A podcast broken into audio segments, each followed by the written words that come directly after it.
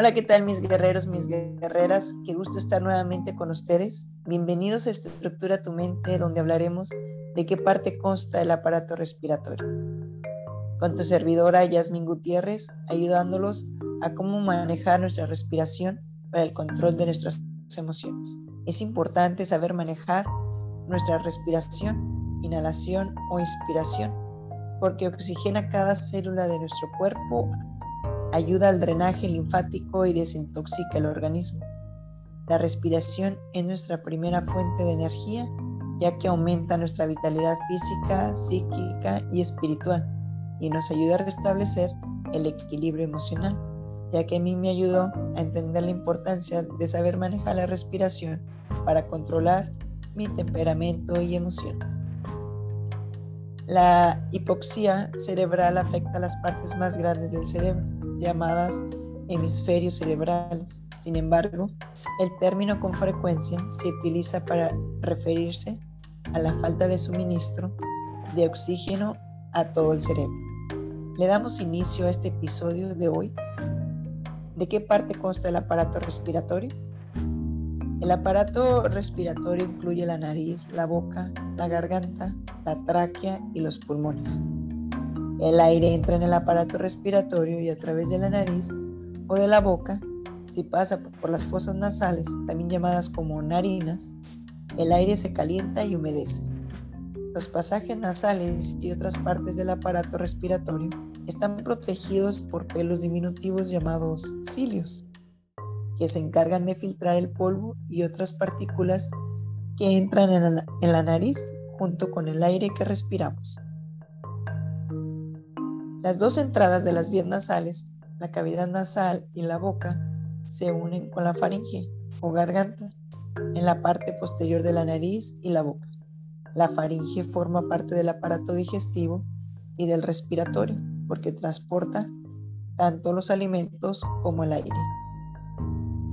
En su parte inferior, la faringe se divide en dos conductos, uno para los alimentos, el esófago, y otro para el aire.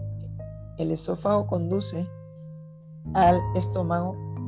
El pasaje exclusivo para el aire se cubre con una pequeña capa de tejido dominada epiglotis cuando tragamos. De este modo, se impide que los alimentos o los líquidos vayan a los pulmones. La laringe es la parte superior del conducto exclusivo para el aire. Este conducto corto contiene un par de cuerdas vocales que vibran para generar sonido. La tráquea es la continuación del pasaje de aire por debajo de la laringe. Las paredes de la tráquea están fortalecidas con anillos rígidos de cartílago que mantienen abierta. Además, está revestida de cilios que expulsan los líquidos y las partículas extrañas de las vías aéreas para que no llegue a los pulmones. En el extremo inferior, la tráquea se divide de los conductos izquierdo y derecho llamados bronquios, que conecta con los pulmones. Dentro de los pulmones, los bronquios se ramifican y forman bronquios más pequeños o conductos incluso más pequeños llamados bronquiolos. Los bronquiolos terminan en pequeños sacos de aire llamados alveolos donde ocurre el intercambio de oxígeno y dióxido de carbono. Cada persona tiene cientos de millones de alvéolos en los pulmones. Esta red de alvéolos, bronquiolos y bronquios recibe el nombre del árbol bronquial. Los pulmones también contienen tejidos elásticos que les permiten inflarse y desinflarse sin perder su forma están cubiertos por una capa submucosa llamada pleura. La cavidad torácica o tórax es el espacio que aloja el árbol bronquial, los pulmones, el corazón y otras estructuras. La parte superior y los costados del tórax están formados por las costillas y los músculos unidos a ellas. Y la parte inferior está formada por un músculo de gran tamaño denominado diafragma. Las paredes del tórax forman una protección alrededor de los pulmones. y otros órganos presentes en la cavidad torácica. ¿Cómo funcionan los pulmones y el aparato respiratorio? Las células de nuestro cuerpo necesitan oxígeno para vivir. Cuando estas células hacen su trabajo, generan dióxido de carbono. Los pulmones y el aparato respiratorio permiten que el oxígeno presente en el aire entre el cuerpo y el cuerpo se deshaga del oxígeno de carbono al exhalar. Cuando respiramos, el diafragma se mueve hacia abajo en dirección al abdomen y los músculos de las costillas empujan a la costilla hacia arriba y hacia afuera. Esto hace que la cavidad torácica sea grande y tome aire a través de la nariz y la boca para enviarlo a los pulmones. Al exhalar, el diafragma se mueve hacia arriba y los músculos de la pared tóxica se relajan.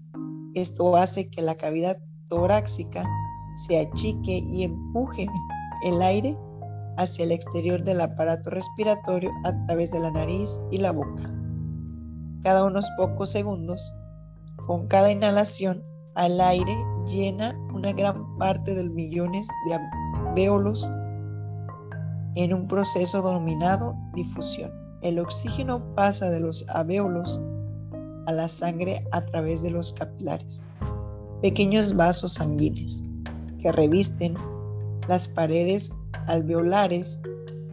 Una vez que el oxígeno pasa al torrente sanguíneo, la hemoglobina la captura en los glóbulos rojos.